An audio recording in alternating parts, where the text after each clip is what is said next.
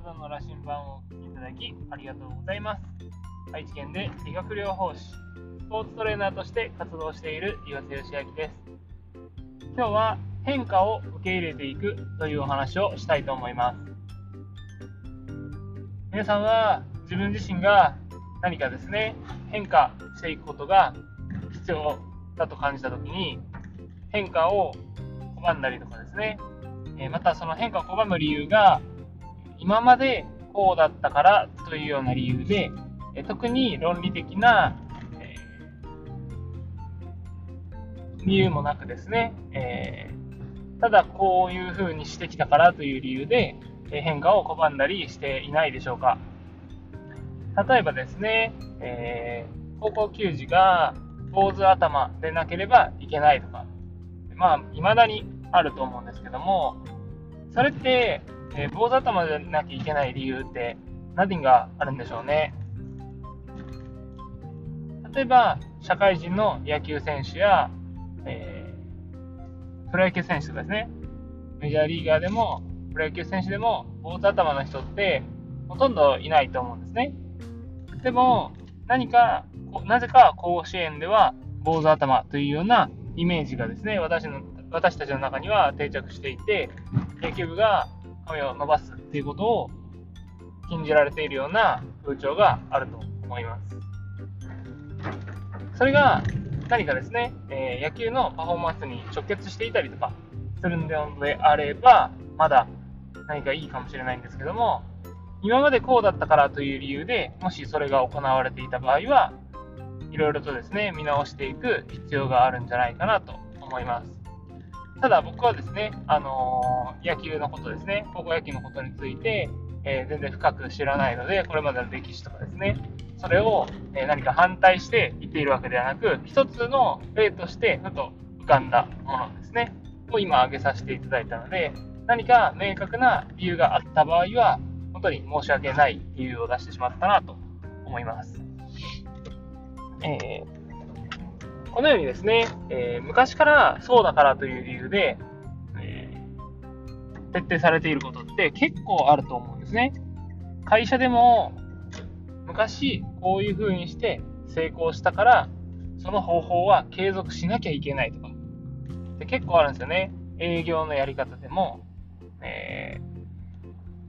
ー、とか、えー、なんですかね、こう売り上げを上げるための方法とかでもそうなんですけど、でも、それが、例えば30年前、もっと言うと10年前でもいいですね。10年前に成功した方法が、今も成功するかって、えー、そうじゃないと思うんですよね。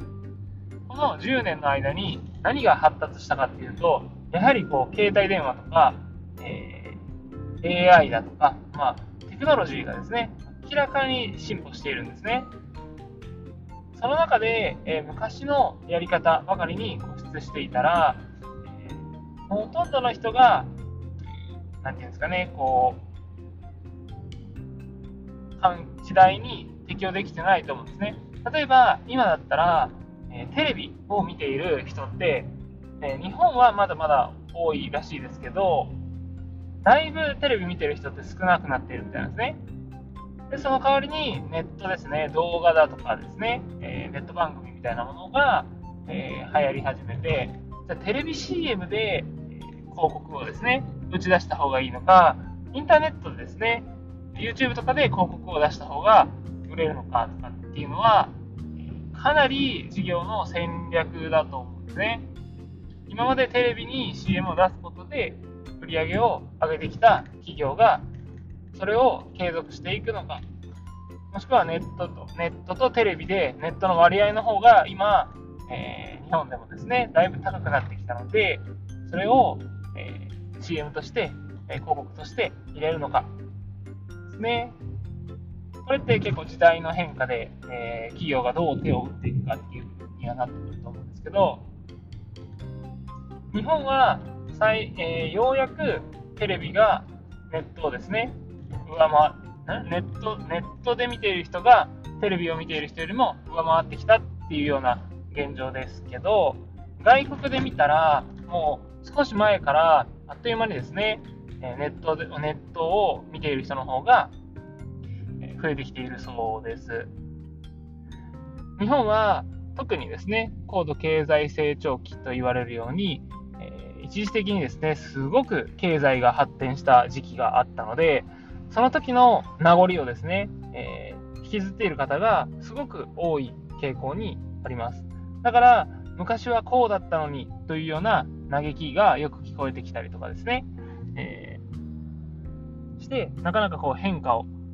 拒むような方が多いみたいです。でも、この、えー、世界の歴史から見ても、日本のように、えー、経済成長した国っていうのは、なかなかですね、えー、少ないですし、その経済成長している時期が長い、長い期間ですね、続いている国っていうのはほとんどありません。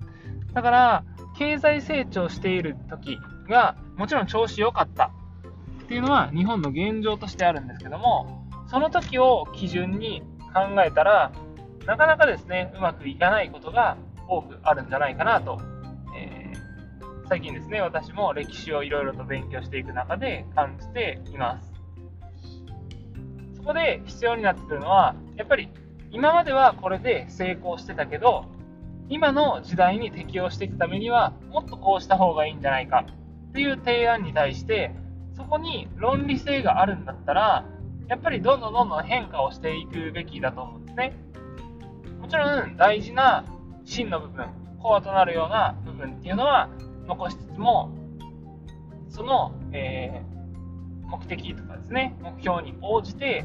臨機応変に変化をしていかないと、この先の時代はなかなか大変になってくるんじゃないかなと思います。今、え日本はどちらかというと世界から見て遅れをとっているような状況だそうです。もちろん私も経済だとか、えビジネスのことにすごく詳しいわけではないんですけども、え少しかじったような知識でも、え日本の、成長率っていうのは今少しこう停滞というのを世界からも遅れをとっていて、えー、逆にですね中国とか、えー、今やと言うとアフリカとかがですね今後は、え成長していくなんて言われていたりします。だから、えそういう部分にですね、目を向けて、そういう国たちがどのような取り組みをしているのかということを知るだけでも、日本のですね、え発展につながっていくのではないでしょうか。私自身、じゃあ、医療のこととかですね、えー、じゃあ海外の事情をどこまで知っているかっていうと、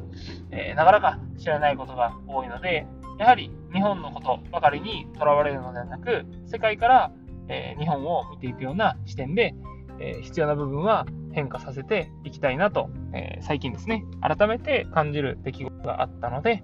え今日はですね、変化を受け入れていくというお話を共有させていただきました。皆さんも自分自身を変化させていくきっかけになったら嬉しいです。お聴きいただきありがとうございました。ではまた